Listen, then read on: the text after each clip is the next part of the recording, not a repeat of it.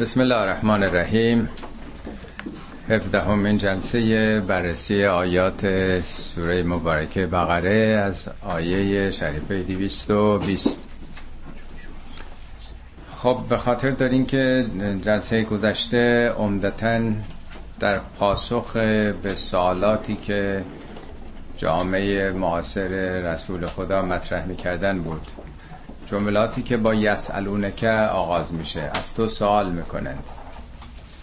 یعنی سبک قرآن درباره احکام به جای اینکه حالت بخشنامه ای داشته باشه این کارو بکنید این کارو نکنید عمدتا با زمین سازی ها و آموزش هایی که به مردم داده میشه طرح این سال از ناحیه خود مردم آغاز میشه. یعنی اونانی که رشد کردن آگاهی پیدا کردن دنبال حل مشکلاتشون هستن و یک سلسله سوالاتی رو مطرح می‌کنن پاسخ در رابطه با نیاز اونها داده میشه. نه بدون شعن نزول بدون مقدم سازی. به جای بخشنامه مانند در واقع نیاز مردم پاسخ داده میشه. آخر این آیه که جلسه گذشته داشتیم درباره قمار و شراب بود. که ازت سوال می‌کنن که چگونه است؟ بعض این دو موضوع میگه خب منافعی برای مردم داره البته ولی ضررش بیشتر از منفعتشه توضیح میده البته آیه جلسه گذشته بود میگه کذالک یبین الله آیاته خدا اینطوری آیاتشو شرح میده بست میده توضیح میده لعلکم تتفکرون فی دنیا و الاخره. برای اینکه تفکر کنید. با حالت بخشنامه ای دستور کسی تفکر نمی‌کنه. حالت تعبدی دیگه. ولی وقتی تبیین میشه توضیح داده میشه علت احکام بیان میشه مردم خب انتخاب می‌کنن دیگه. فکر می‌کنند و با یک اندیشه ای بهش عمل می‌کنن. به ندرت من دیدم حکمی توی قرآن باشه که دلیلش نیامده باشه. برخلاف دلایلی که آقایون فقها ها میارن. یعنی دلایل که نه تکالیفی رو روشن می‌کنن بدونی که آدم بدونه چرا. ولی سبک قرآن غیر از این هست. امروز از سوال دیگه ای که تو اون جامعه مطرح بوده آغاز می‌کنیم. این فد دنیا و الاخره دنباله آیه قبلی است و یسالون که ان الیتاما پیامبر از تو درباره یتیمان می‌پرسند. در این سوره به خاطر دارین که از کدم هفت بار یسالونه که اومده. در کل قرآن پونزده بار این سوالات مطرح شده. هفتش توی فقط این سوره است. بنابراین سوره بقره پاسخگویی به این سوالات مطرح شده در جامعه رو بیشتر در بر می‌گیره. درباره یتیم می‌پرسن خب در اون دوران مسئله یتیمان یه مسئله حاد و خطیر جامعه بوده. سالی دو سه بار جنگ می شده تعداد زیادی کشته می شدن در همون جنگ احد از 300 نفر 70 تاشون کشته شدن. خب تکلیف این خانواده ها همسر و فرزندان که نمیمونه چی میشه؟ در دنیای مدرن امروز خب به حال دولت ها رسیدگی می‌کنن بودجه هایی هست سازمان های سرویس اجتماعی هستن. خب تو امریکا می‌دونید چه مرد چه زن جدا بشن طلاق هم بگیرن درآمد نداشته باشن دولت پولشو میده. ولی خب اون موقع که هنوز شکل سازمانی یافته جوامع پیدا نکرده بوده. با این توصیه ها در واقع مسئله قسط و عدالت رو در سوره های متعدد قرآن مطرح می‌کنه. یعنی نمیشه با امروز مقایسه کرد که چرا مثلا قرآن در آیات زیادی 23 بار در قرآن درباره یتیمان سخن گفته. یه مسئله واقعا جدی تو اون موقع بوده. میگه خب درباره اینا از تو سوال می‌کنن. قل اصلاح لهم خیرون. بگو انجام یه کاری که اصلاح بکنه مسئله اینا رو این بهتره. البته سوال قاعدتا مسئله مالیشون بوده. قرآن در زمینه های مختلف صحبت کرده. احسان به یتیم در خیلی از سوره های قرآن اومده. انفاق به یتیم یا مثلا اطعام یتیم.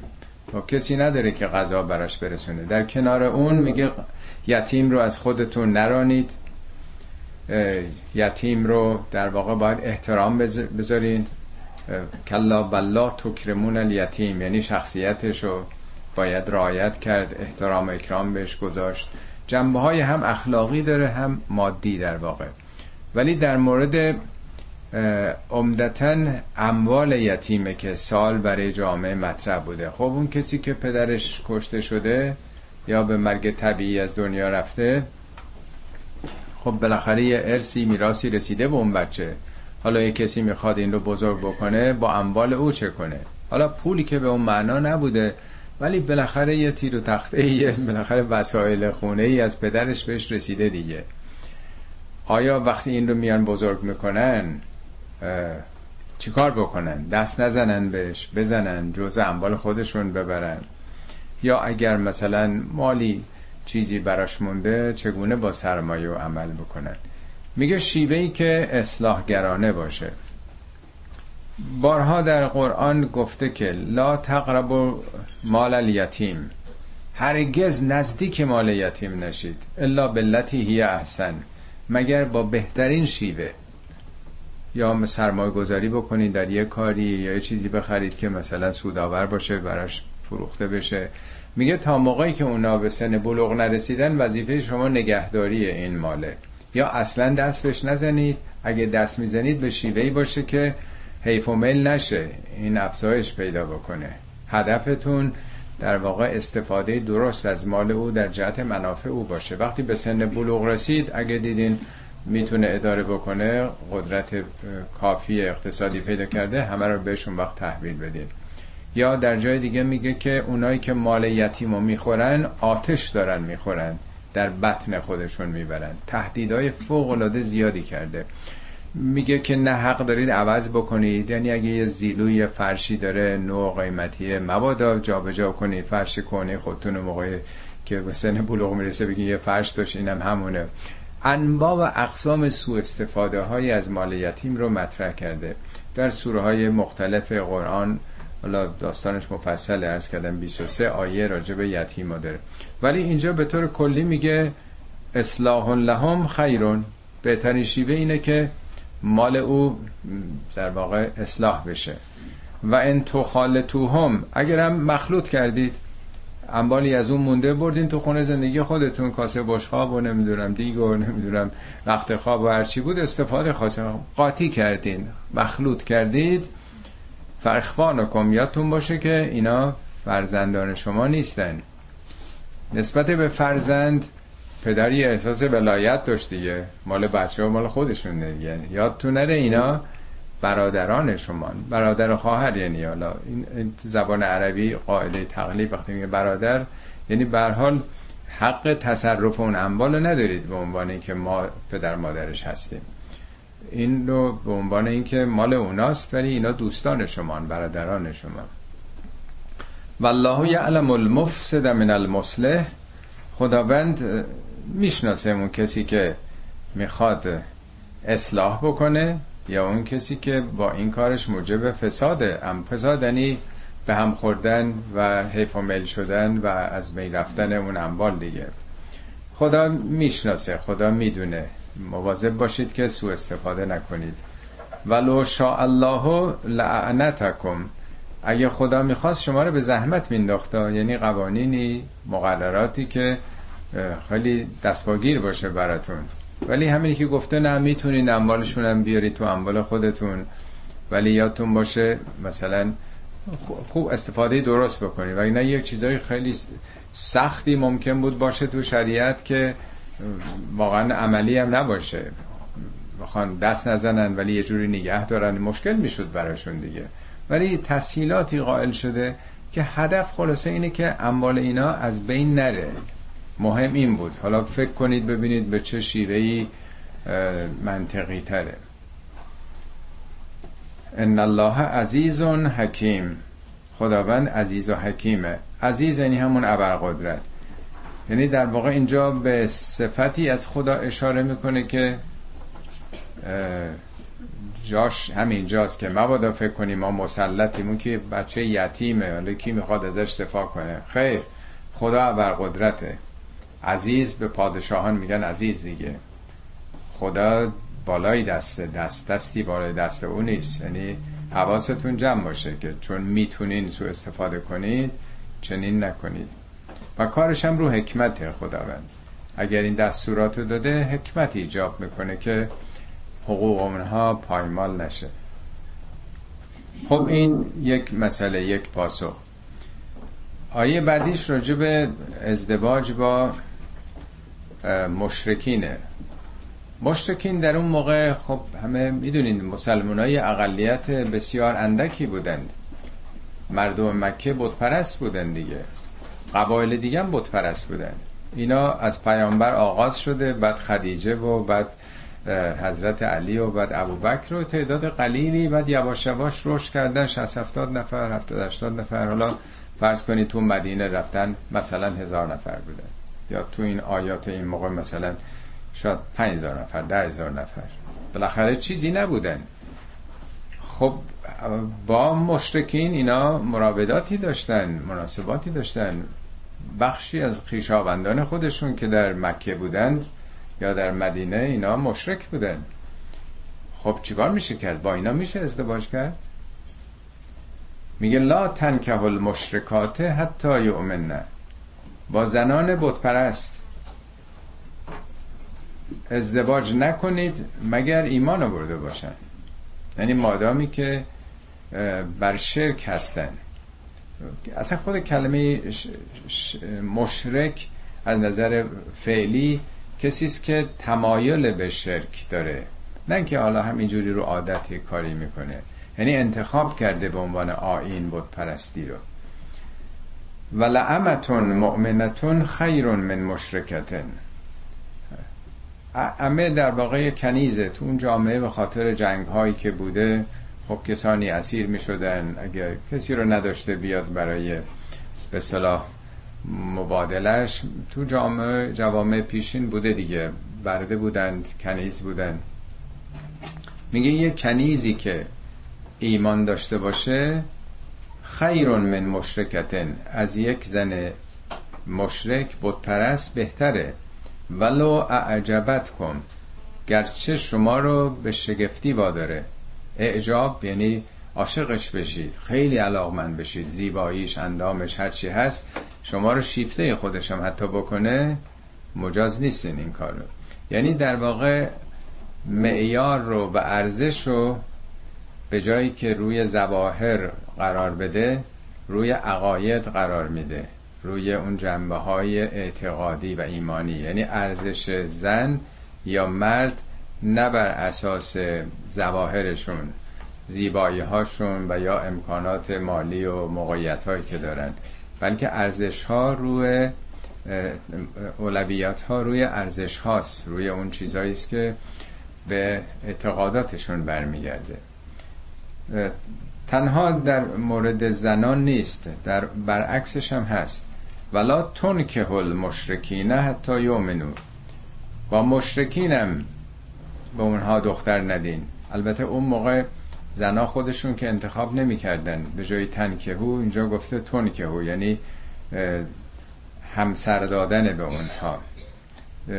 معمول نبوده تو جامعه که خود یه زنی بره پیشنهاد بکنه و خود اون بخواد به صلاح خاصگاری یه مرد بره.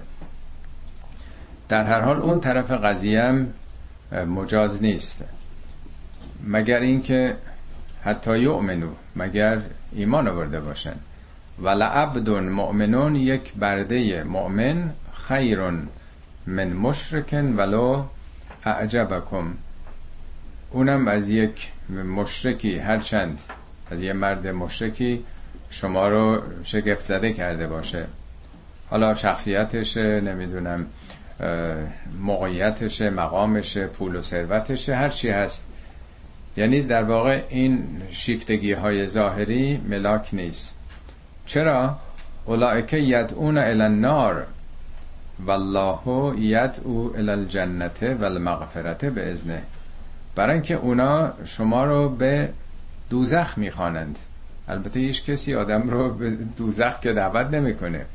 یعنی وقتی که اون باورهاش مبتنی بر بت پرستیه واسطه بودن بت هاست چنین عقایدی داره خب طبیعتا زن و مرد روی همدیگه تاثیر می‌گذارن یا فرزندانی که به وجود میان به خصوص نقش مادر. خب در واقع به راهی شما کشیده میشید که این راه راه سعادت نیست راه دوزخه. یعنی ازدواج یه پیوندی است. حالا البته این آیه متناسب با مسائل 14 قرن پیشه. در روزگار ما هم همینطور هستش. خیلی ها در واقع در این مسئله ازدواج گهگاه انتخاب هایی که میشه خیلی از نظر آرمانی عقیدتی با هم هماهنگ نیستن. خیلی ها بارها شده ازدواجهایی مثلا حالا ایرانی ها مهاجرت کردن تو امریکا پسر یا دختر همسر امریکایی انتخاب می‌کنه. اگر دو طرف شناسنامه ای باشه دینشون خب فرقی نمی‌کنه با هم زندگی می‌کنه. ولی اگه یکیشون جدی باشه بازم اون خیلی مشکل ایجاد نمی‌کنه چون بالاخره اون یکی تسلیم میشه دیگه. ولی اگه دو طرف جدی باشن به باورهای خودشون مشکل ایجاد میشه. این می‌خواد بذاره کلیسا بچهش رو یا قصه تعمید بده و می‌خواد ببره مسجد. نمی‌دونم این خودش می‌خواد بره مسجد و می‌خواد بره کلیسا. یک نوع چیزایی که تبلیغاتی که علیه هم باورمندان دارن. یعنی الان خیلی اشکالی نیست برای اینکه نه مسلماناش جدی نه مسیحیاش. ولی اگه جدی باشن باور داشته باشن این مشکل به وجود میاد. یعنی حالا مسئله تنها دین نیست. این که دو طرف یک هدفی تو زندگی و یه خواستایی داشته باشن این بسیار مهمه. بله. والله یدو الى الجنت و المغفرت به ازنهی ازن خدا یعنی یه دو رابطه دو طرفه است. یعنی اگر این آمادگی در بنده باشه به بهشت و به مغفرت در واقع کشیده میشه. و یبین آیاته للناس لعلهم یتذکرون. ما این چنین آیات رو تبیین می‌کنیم برای مردم یعنی با جزئیات به صورت روشن و آشکار میگیم برای اینکه بیدار بشن متذکر بشن. ذکر مقابل نسیانه. البته ممکنه که این سال اینجا پیش بیاد. البته در بعضی از آیات که راجع به همین کنیزانه بیشتر اونجا مطرح میشه که اصلا چرا کنیزانی در اون جامعه بودن چرا بردگانی بودن که این البته خارج از بحث امروز ماست. ولی خیلی جاها دیدم به خصوص توی اینترنت تبلیغ این که در اسلام مثلا سو استفاده از کنیزا می شده. ولی قرآن صریحا میگه که لا تکرهو فتیات و کمل البقا هرگز حق به صلاح کار روسبیگرانه از اونها ندارید. این ارد نتحسنن اگر بخوان در واقع در حسن و حسار ازدواج باشن در سوره نسا هم هست آیه 25 میگه که می‌تونید با کنیزان ازدواج بکنید ولی به ازن اهلهن با اجازه اهلشون یعنی خانوادهشون. و آتوهن اجورهن مهریهشون رو باید بپردازید. خب یعنی ازدواج دیگه. بعدم میگه که محسنات غیر مسافهاتن یعنی به قصد تشکیل خانواده. نه فقط به عنوان در واقع لذت جویی. محسن یعنی کسی که در حسن و حسار خانواده است. مسافهات یعنی یه شبه در واقع. میگه حق ندارید ولا متخذی اخدانن از کنیزا دوست دختر بگیرید حتی. یعنی حتی رابطه به صلاح دوست پسر دوست دخترم اجازه نمیده. بخونین خودتون آیه 25 سوره نسا رو. به وضوح داره توضیح میده که نه فرقی نمی‌کنه. البته مهریه اونا کمتر بوده تو اون جامعه یه مقداری شرایط فرق داشته. وگرنه یک حتی میگه که اگر اینا خواستن قرارداد برای آزادیشون ببندن حتما ببندین و این کات کاتبو هم کاتبو یعنی مکاتب بنویسید چیزی. و از بیت المال برای آزادی اینا خرج بکنید. از بیت المال شما خودتونم پول نداریم برای اینکه آزاد بشن اینها. به جای قرآن بخشنامه و ابلاغ کردن شیوه هایی رو مطرح کرده که به تدریج بردهداری برچیده بشه. چون اون چیزی که مربوط به انسانه با بخشنامه که حل نمیشه. باید تربیت انسان ها رشدشون بالا بره خودشون به این مرحله برسن.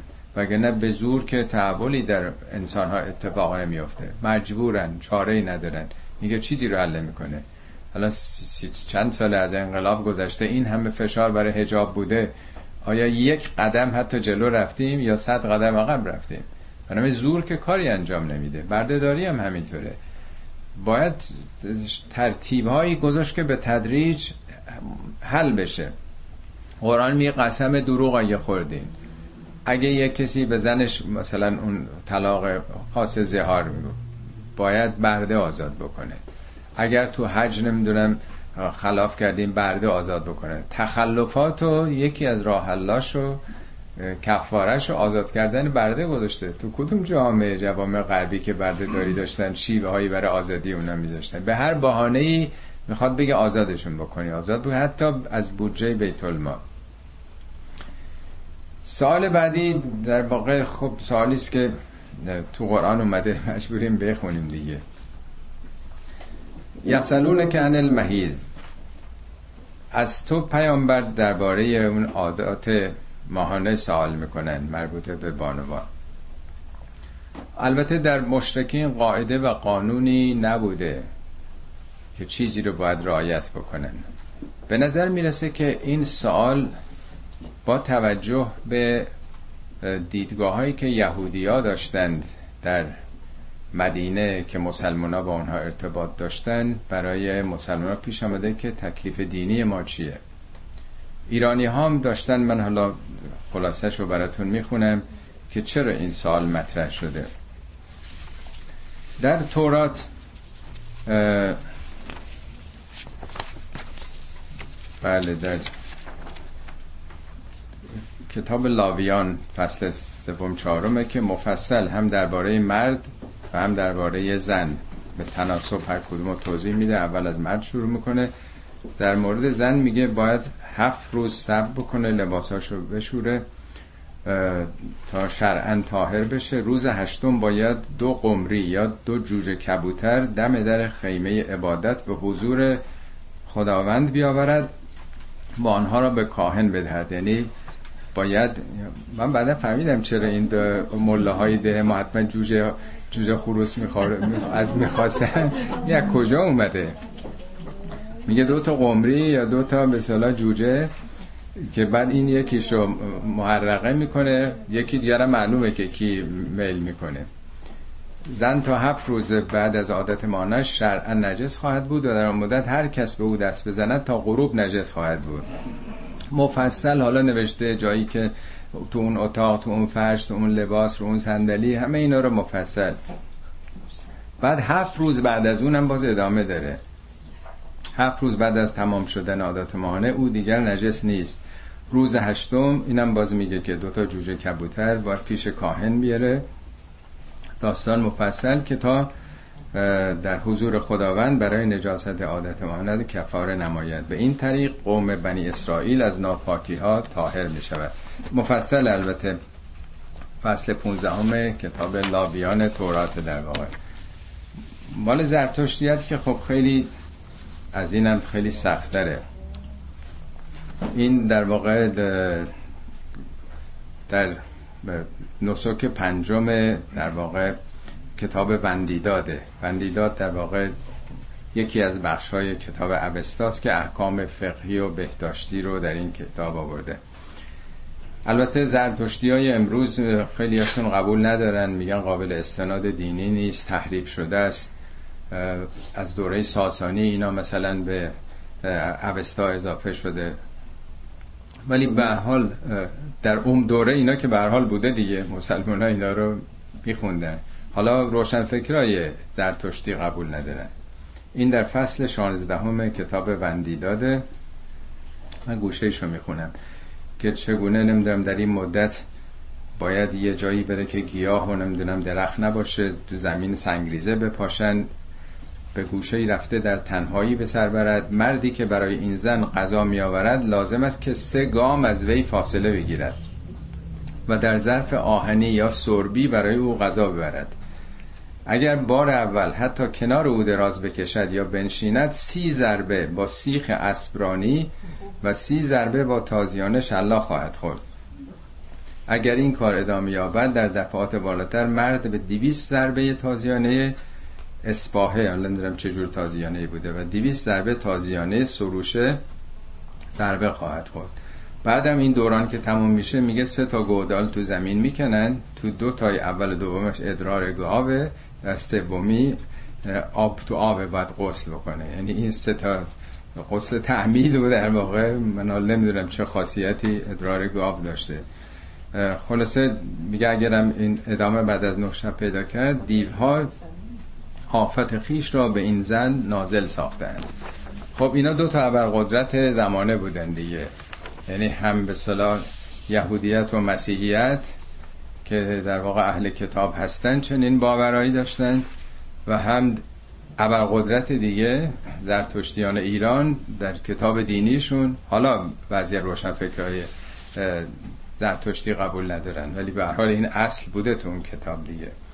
به خاطر این میگه یسالون کن المحیز قل هو ازن ازا یعنی یه ناراحتیه یه آرزه است. همین. فاعتزل النساء فی المحیز در این حالت از اونها فاصله بگیرید. ولا تقربوهن حتی یطهرن. تا زمانی که پاک نشدند با اونها نزدیکی نکنید. یعنی در واقع اینی که میگه یک آزاره خب از نظر طبیعی حالا اون موقع نمی‌دونستن. شاید همینی که سوال می‌کردن به خاطر همین بوده که چیه چرا اینطوری در واقع میشه؟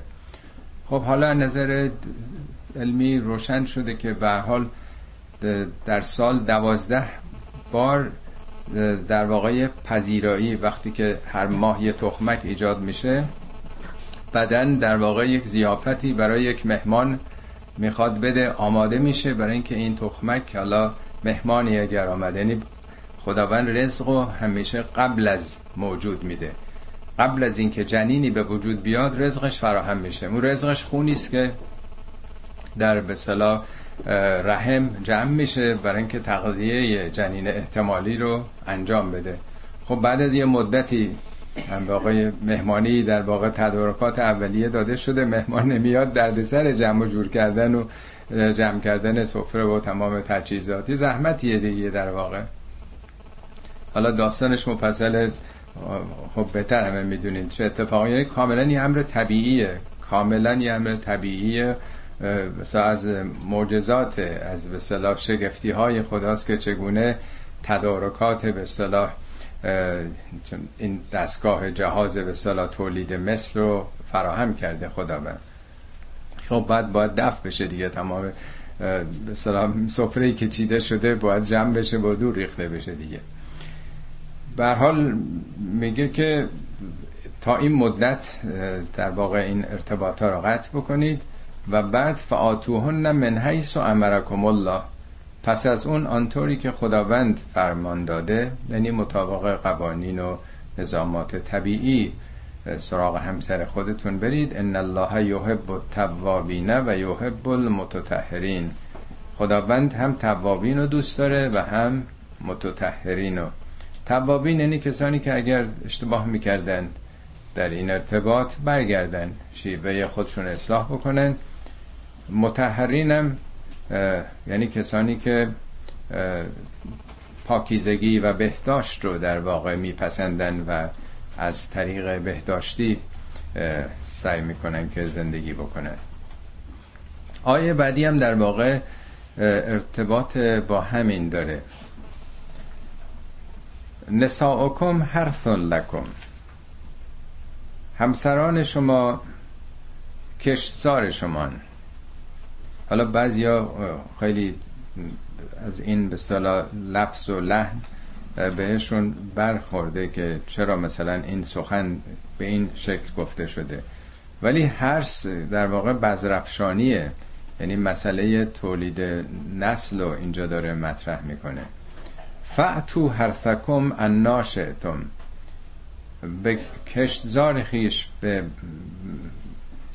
برحال حرس خودتون هر زمانی که می‌خواهید در واقع درایید ببینید موجودات دیگه چون انسانم یکی از انسانم حیوان دیگه نظر جسمی.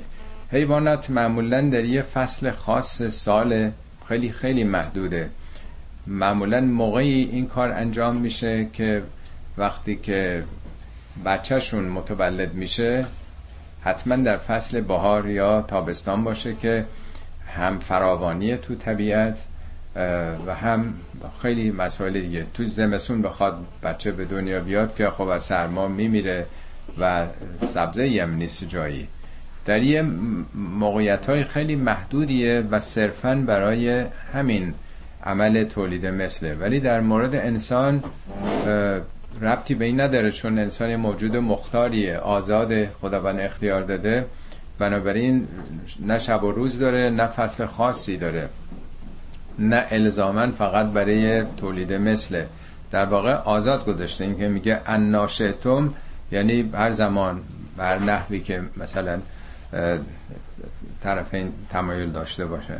و قدمول انفسکم و برای خودتون پیش بفرستید. از خود این نشون میده که هدف اصلی تولید مثل پیش فرستادن تو همه به شرح و توضیحات و روایات هم در واقع فرزند صالح یک نوع ذخیره آینده است برای پدر و مادر که برای خودتون پیش بفرستید از قبل. و الله.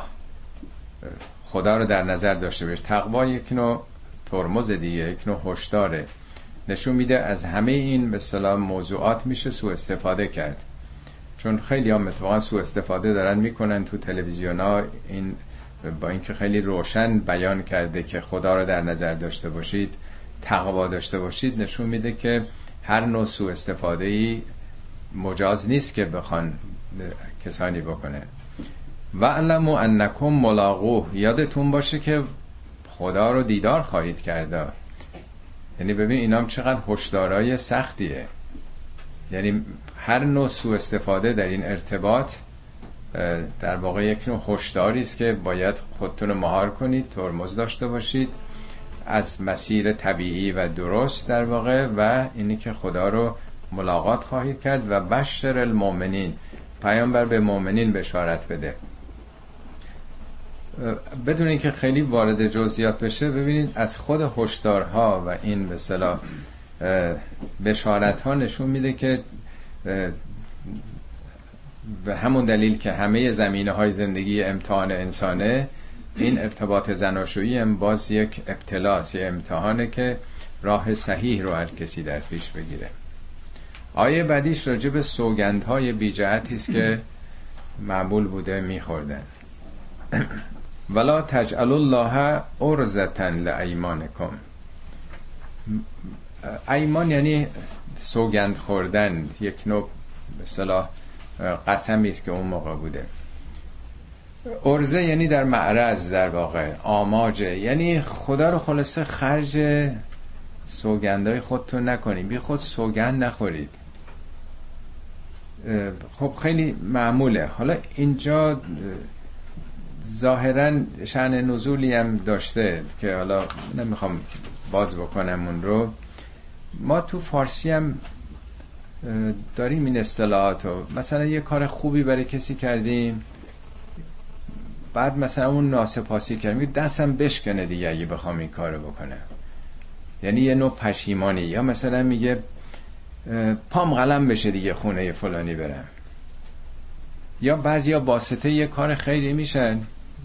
من چند مورد یادم میاد تو ایران. مثلا یه کسی خواستگاری می‌کنه برای یه کسی معرفی می‌کنه این پسر رو به این دختر یا این دختر رو به اون پسر. بالاخره میگن در تخته رو به هم انداختن ثواب داره دیگه. خیلی واسطه ها می‌کنن. ولی حالا اون دوتا کافیه به هم دیگه اختلاف پیدا کنن و جدا بشن. یه مورد من یادمه که مثلا مادر یکی از اون طرف لعنت می‌کرد یکی. خدا لعنت کنه. خدا من بچه هاش زیر ماشین برن که مثلا این پسر یا این دختر به من معرفی کرده. بعضی ها میگن دیگه من پام بشکنه که بخوام. من غلط بکنم. نمی‌دونم سوگند به خدا که من دیگه بخوام مثلا گامی پیش بگذارم برای همچی کارایی. خب این آیه این می‌خواد بگه که به خدا بی خود قسم نخورید به جای اینکه کار نیک بکنید. ان تبرو و تتقو و تصلحو بین الناس. یعنی در عوض یا به جای اون که بخواید نیکوکاری بکنید تقوا به خرج بدید و اصلاح بکنید اختلافات بین مردم و قسم بخورید که من دیگه این کار نخواهم کرد. یعنی از خدا مایه نذارید. شما تمایل به کار خوب داشته باشید. شما کار خوب کردید. خدا می‌دونه اجرتونم با خداست. حالا دیگران هرچی می‌خوان بگن یا هر اتفاقی بیفته شما که نیت بدی نداشتید. والله سمیع علیم. خداوند سمیع و علیمه هم میشنوه این سخنان رو و هم علم داره. آیه بعدیش هم در همین ارتباط لا یؤاخذکم الله باللغو فی ایمانکم. خداوند به خاطر این سوگندهای لغو شما رو مؤاخذه نمی‌کنه. خیلی وقتا رو عادت به خدا قسم من اومده بودم نمی‌دونم. تو رو به خدا مثلا بگو نگوی از این سوگندات تو فرهنگ های مختلف هست دیگه. امریکایی هم خیلی هم میگن نمی‌دونم گاد ولی بعضی هم میگن او مای گاش مثلا به جای او مای گاد برای اینکه بی نشه. اینجا میگه این خداوند این چیزا عادته. لفظی البته نکنید خیلی بهتره. ولی معاخذه خداوند راجع به این موضوع نیست. ولکن یؤاخذکم به ما کسبت قلوبکم. معاخذه خدا به خاطر در واقع اون چیز که دلتون کسب کرده یعنی با تصمیم با اراده و با خواست خودتون این کار رو انجام دادید یه وقت رو عادت قصدی نداشته به زبان آدم آمده. در جای دیگه قرآن هم میگه لا یاخذکم الله به لغو فی ایمانکم ولکن یؤاخذکم به ما عقدتم الایمان. اون چیزی که دیگه دست دادید قرارداد بستید با هم دیگه. تعهد کردید. اونجا هاست که به صلاح پیگیری داره. حالا چیزی لفظی گفتین که خودتونم قصدی نداشتین. مهم اون چیزی که تو دل آدم تصمیم گرفته خواسته و به کسی قول داده. آیه بعدیش درباره یک سنتی است که سنت ستمگرانه است که در دوران جاهلیت بوده. یه مردی اگه خیلی از دست زنش عصبانی می‌شد سوگند می‌خورد که من دیگه با تو رابطه زناشویی ندارم. خب مردا آزاد بودن هر کاری دلشون می‌خواست می‌کردن بیرون ولی خب زن که نمی‌تونسته. یعنی نه طلاقش داده که اون بره با کسی دیگه ازدواج بکنه. یعنی بلا تکلیف نگرش میداشته.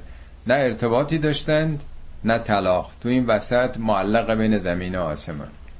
اینو طلاق ایلا بهش می‌گفتن. ایلا یعنی یه نوع قدرت نمایی یه نوع در واقع اعمال آمریت. میگه للذین یعلون من نسائهم اونایی که این سخنو بزنشون میگن تربس و اربعت اشهرن. تا چهار ماه حق نداره دیگه بزنش نزدیک بشه. تا چهار ماه این در واقع. یعنی نه که ببخشید نه که حق نداشته باشه. می‌تونه تا چهار ماه بیشتر این مدت نمی‌تونه ادامه پیدا کنه. مثل قهر قهر تا روز قیامت که نمیشه.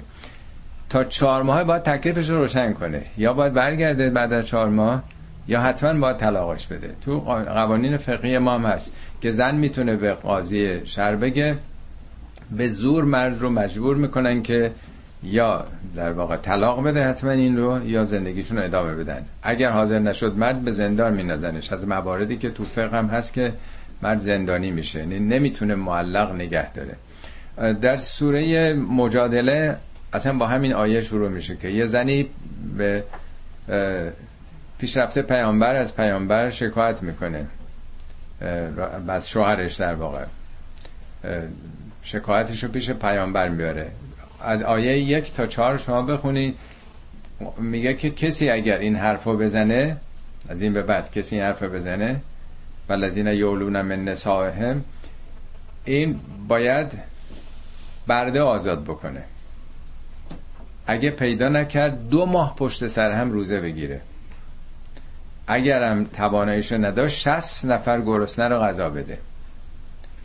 حق نداره برگرده بعد از این مدت مگر اینکه این جریمه ها رو بده. یعنی در واقع برای اینکه دل طرف رو نلرزونن این حرفای به صلاح تند زده نشه یه همچین جریمه بسیار سختی. حالا من نمی‌دونم اون موقع آزاد کردن برده چقدر قیمت داشته. همه دو ماه پشت سر هم آدم دو ماه هم پشت سر هم نه فاصله. این نشون میده ارادش خیلی ضعیفه نمی‌تونه جلوی سخن خودش رو بگیره. این رو در واقع با این تهدید سخت قرآن راه دیگه ادامه این کار بسته. و این عزم و طلاقه فان الله سمیع علیم. حالا اگر بعد از چهار ماه تصمیم گرفتن که جدا بشن خب خداوند شنوا و داناست. یعنی میگه بسته نشده طلاقم ممنوع نیست. آزادید می‌تونید از هم جدا بشید. ولی این صفت خدا رو که اینجا آورده یعنی حواستون جمع باشه. خدا میشنوه چی دارید میگید و علیمه به این روابطی که تو طلاق دارید مربوط به گذشتم نیست. حالا حتی تو این جامعه امریکا. می‌بینید که بسیاری از طلاقا چند سالم طول می‌کشه. طرف رو وکلای دو طرف دمار از روزگار دو طرف در میارن. و چقدر مشکلاتی واقعا تو زندگی ها به وجود میاد و دو طرف می‌خوان از هم انتقام بکشن. حالا هر دو طرف یا یه نفر یه طرف مثلا. تا اونجا که می‌تونه طرف مقابل رو بشزونه و بتونه بچلونه تا اونجا که می‌تونه. فراموش میشه همه روابط خوبی که قبلا بوده. در حال اشاره به اینکه موقع طلاق هم خدای اون بالا هست و داره حرفاتون میشنوه و به اونچه که میگذره خدا داناست. در مورد طلاق خیلی زیاد در قرآن آیات هم یه سورهی به نام طلاقه هم در سوره نسا و در سوره های دیگه در دورانی که اصلا این حرفا مطرح نبوده در هیچ یک از مذاهب گذشته مسئله طلاق در قرآن شاید یه بار شمردم پنجاه و سه چار تا حق برای زنان مطلقه پیشبینی قرآن کرده. هم این چهار ماهی که حق ندارن در این چهار ماه میگه از خونه خودشون اینا رو بیرون بکنه. هم با تمام خرجش رو بده اگه بچه دار بشه در تمام دوران باید خرج اون بچه داده بشه. حق نداره چیزایی که به او داده پس بگیره. حتی میگه به اندازه یه گاف صندوق اگه طلا و نقره باشه. حق ندارید. خیلی مفصل در واقع آداب مربوط به طلاق. اونم تو روزگار جاهلیت این سخنان گفته شده. آیه بعدی هم در واقع یکی از آداب مربوط به بعد از طلاقه. والمطلقات یتربصن به انفسهن ثلاثت قروع زنانی که جدا میشن طلاق گرفته میشن باید سه سه پاک شدن یعنی سه دوره ماهانه رو طی بکنند. یا تربس یعنی منتظر بودن. اینطور نیست که فر... طلاق می‌گیرن فردا به هم بخوان از هم جدا بشن. سه ماه در واقع سه دوره پاک شدن باید بگذره. ولا یحل لهن ان یکتمن ما خلق الله فی ارحامهن. مجاز نیست حلال نیست روا نیست برای اونها که اونچه خداوند در رحم اونها آفریده بخوان کتمان بکنن بپوشونن این رو. حالا البته این سخنان در دورانی آمده که وسایل تکنولوژی که تشخیص اینکه حامله هست یا نیست رو نداشتن دیگه. شاید گفته بشه که خب دیگه در این دوران که احتیاجی نیست که دیگه سب بکنن از فرداش می‌تونن بفهمن این خانم حامله هست یا نیست. ولی معلوم نیست که فقط دلیلش همین حکم بوده باشه. در این دوران یه فرصتی است در واقع تا در واقع بازنگری طرفین بکنن. اگه یه رنجشی بوده یه عصبانیتی پیش آمده خب برگردن به زندگی خودشون. معمولا سه ماه زمان خوبی است که ببینن میارزه این انفکاک این جدا شدن یا نه. به حال هم این مسئله است و هم شاید مهمتر اینه که ناگهان نظر احساسات و عواطف آدما نمی‌تونن بلا فاصله برن زنی بره شوهر دیگه بکنه یا یه مردی بخواد بره زن دیگه بگیره. خیلی مشکله. ولی بعد از یه مدتی که فاصله افتاده باشه دیگه یواش یواش این آمادگی جسمی و روحی برای زن هم پیدا میشه که بخواد حالا زندگی جدیدی رو در پیش بگیره. یعنی ممکنه دلیل این یک مقداری بیش از فقط اینی که حالا حامله هست یا نیست باشه. میگه پس روا نیست که اون چیزی رو که در واقع اگر حامله شده مخفی بداره. ان کن یؤمن بالله و الیوم الاخر. اگه واقعا به خدا و آخرت ایمان داره نکنه این کارو یعنی در واقع یه خدا رو قبول داری. اگه باور داری یه آخرتی هست با جوابگو باشی نکن این کارو. و با اولتهن احق به ردهن فی دالک خب حالا اگر فرض کن این چهار ماه هم گذشت میگه شوهرانشون اولویت دارن که برگردونن اونا رو. یعنی تو این مدت وقتی گذشت دیگه خب طلاق دیگه. گذشت و دیگه برنگشتن طلاقه خب تمایل عمدتا خانواده ها اونایی که خب در این وسط من خیلی دیدم این موارد و خب بالاخره زن و شوهری با هم بودن و حالا یه عصبانیتی دعوایی شده و تصمیم جدایی گرفتن. ولی انقدر خاطرات خوش دارن. بعد از سه ماه گذشته اصلا پشیمون میشن. چرا این کار کردیم مثلا دلشون می‌خواد به هم برگردن. ولی اطرافیان که اون سوابق و خاطرات و جنبه های ندارن پدر مادرها خواهر و برادرها یا دوستان میان مانع میشن. اونان که نمی‌ذارن. میگم من بارها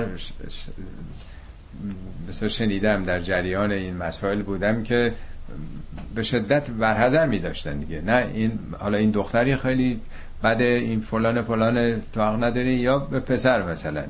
این به درد تو نمی‌خوره. اینجا میگه نه اگر تصمیم داشته باشن شوهرانشون اونا اولویت دارن که به اونا برگردن. و با اولتهن احق بردهن فی ذالک ان ارادو اصلاحن. اگه البته قصدشون آشتی و اصلاح باشه. و لهن مثل الذی علیهن بالمعروف. و لهن اونا اگر طلاق هم خواستن بگیرن لهن میشه برای زنان. برای زنان حقوقی است مثل همون چیزی که علیه اوناست. یعنی در واقع له و علیه مساویه. و لهن برای اوناست مثل یعنی همانند اون چیزی که علیه اوناست. یعنی کاملا حقوق زن شوهر حقوق دو طرف است. بالمعروف. بالمعروف یعنی مطابق عرف نیکوی زمانه.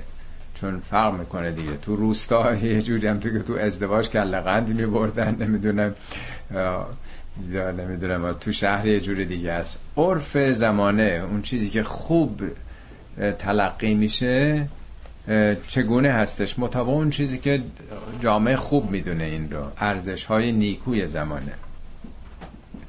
ولی رجال نه درجتون والله عزیز حکیم. و برای مردان نسبت به اونها درجه است. والله عزیز حکیم. خود این ممکنه که موجب سوء استفاده بشه یا یک سوء تعبیری بشه که چون اصطلاح بعضیا میگن که همه مردم مساویان ولی بعضیا مساوی ترن وقتی آیه قبلی میگه مساویان پس چرا اینجا میگه که مردان یه درجه ای بر اونها دارن؟ این موضوع چیه؟ ببینید آیه قبلی راجع به حقوق در واقع. ولی هیچ وقت دو چیز در دنیا مثل هم نیستن. زن و مرد هر دو وظیفه خاص خودشونو دارن. مثال ساده تری بزنم. ببینید در مثلا ارتش خب درجه های مختلف دیگه. یا تو وزارت خارجه یکی سفیره یکی کارداره. یعنی اگر یه کسی فرض کنی سرلشکره یکی سپه بوده سپه بود یه درجه ای بر اون داره. ولی معنیش این نیست که او برتره. این سنش بیشتر بوده. دو سال دو دوره بیشتر مثلا از دانشکده افسری فارغ التحصیل شده. خب اون سپه بود شده.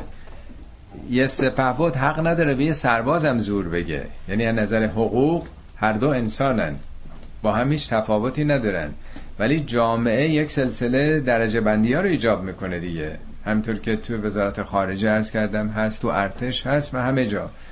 پس درجه اولویت نیست تقسیم کاره شبیه همون آیه که میگه الرجالو قوامون علی النساء. مردان قوامونن. قوام یعنی ایستاده مراقب محافظ در واقع. چرا؟ به خاطر اینکه به ما فضل الله بعضهم علی بعضن به خاطر بعضی از ویژگی های مربوط به به صلاح دفاع و به صلاح حفظ خانواده که در اون دوران داشتن. میگه و به ما انفقو من اموالهم. چون او داره خرج می‌کنه تو زندگی قاعدتا تصمیم گیری راجع به خرج نمی‌تونه به عهده کسی دیگه باشه. چون اون می‌دونه که حالا بدهیش چیه ماه بعد پول در میاره یا نمیاره. اینجام تازه به عنوان حکم نیست. خدا نگفته مردان باید قوام باشن. قوامونه وضع حالیه است. یعنی این چنین هستن. نه اینطور خلق شدن. نه اینطور باید باشن. نه اینطور خواست خداست. یعنی در 1400 سال پیش وضعیت طبیعی همه جوامع قوام بودن مردان بوده. اونم نمیگه همه مردان. بعضهم علا بعضن. یعنی به طور متوسط و معدل مردان از نظر قوام حافظ و نگهدار و حامی خانواده مردان بودن. پس یه درجه ای در واقع میشه دیگه. حالا تو روزگار ما ممکنه همچنان متوسط هم همینطور باشه. ولی این یه امریست که هم تابع زمانه و هم مکانه. ممکنه شرایط زندگی عوض بشه. دیگه اون دوتا پایه اصلی که میگه به ما فضل الله و از اون فضیلته که نیرو و قدرت بوده تو اون دور زمانه که می‌شده دفاع بکنه یا سرپرستی بکنه یا مثلا توانایی ها و تخصص هایی بوده که مردان در میدان زندگی به دست آورده بودن که همه اینا تو زمان ما دیگه پنجا پنجا شده تقریبا. و هم خرجم به عهده هر دو افتاده. این بنابراین لازمه که هم اون آیه رو درست در زمان خودش فهم کرد و هم اینجا که میگه ولی رجال علیهم درجتون میگه چنین هست نه اینکه باید باشه. والله عزیز و حکیم در زن بدونن که دست بالای دستم بسیاره. یعنی چون یک نوع درجه رو گفته این سپه بود بدونه که حق نداره به سر لشکر. زور بگه یا از حقوق اون چیزی رو بکاهد. این رو تقسیم کاره. تقسیم به صلاح موقعیت است که هر کسی در زندگی داره. خب صدق الله العلی العظیم.